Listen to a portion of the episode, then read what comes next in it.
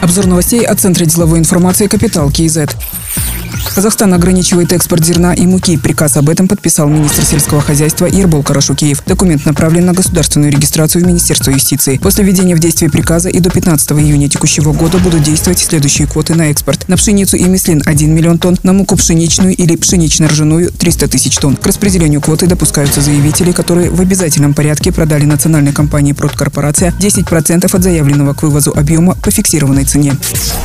На очередном заседании Совета Евразийской экономической комиссии было одобрено предложение Казахстана об увеличении для нашей страны квоты на беспошлиный импорт белого сахара и сахара сырца еще на 100 тысяч тонн. Ограничение экспорта из основных стран-импортеров России и Беларуси вынуждает Казахстан искать новых поставщиков. Мы обратились в ЕЭК об увеличении квоты на сахар по нулевой ставке ввозной таможенной пошлины, прокомментировал министр торговли и интеграции Бахат Султанов. Таким образом, Казахстан может ввести в целом до 350 тысяч тонн белого сахара и тростникового сырца с нулевой импортной таможенной пошлиной до конца августа текущего года.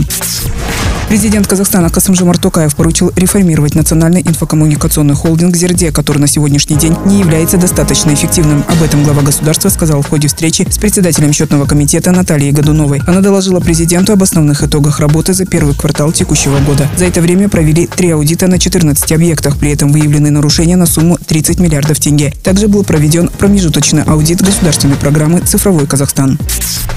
Чешские компании обсуждают размещение своих производств на территории Казахстана. Встречи состоялись с участием представителей Казахинвест и компаний «Шкода» и «Электротехника». Председатель правления Казахинвест Миржан Юсупов отметил, что развитие инвестиционных проектов в машиностроении является одним из приоритетных секторов экономики Казахстана. Чешские компании изучают возможность локализации производства троллейбусов и электробусов в Казахстане в качестве стратегических и технологических инвесторов. Также представители компаний провели переговоры в Акиматах Алматы, Нурсултана и нацкомпании «Казахстан Темржолы». Они обсудили перспективы сотрудничества в транспортном обеспечении мегаполисов и модернизации общественного транспорта.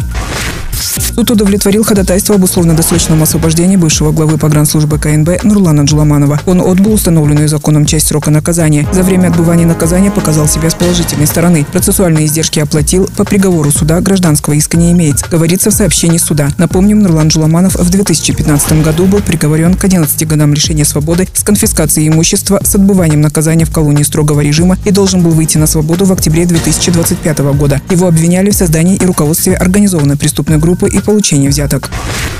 Первым заместителем генерального прокурора Казахстана назначен Тимур Ташимбаев. Он в разные годы работал в прокуратуре Алматинской области. Алматы был заместителем прокурора Астаны, прокурором Акмулинской области, работал в администрации президента. С февраля 2020 года занимал должность заместителя секретаря Совета безопасности. Другие новости об экономике, финансах и бизнес-истории казахстанцев читайте на Капитал Киезет.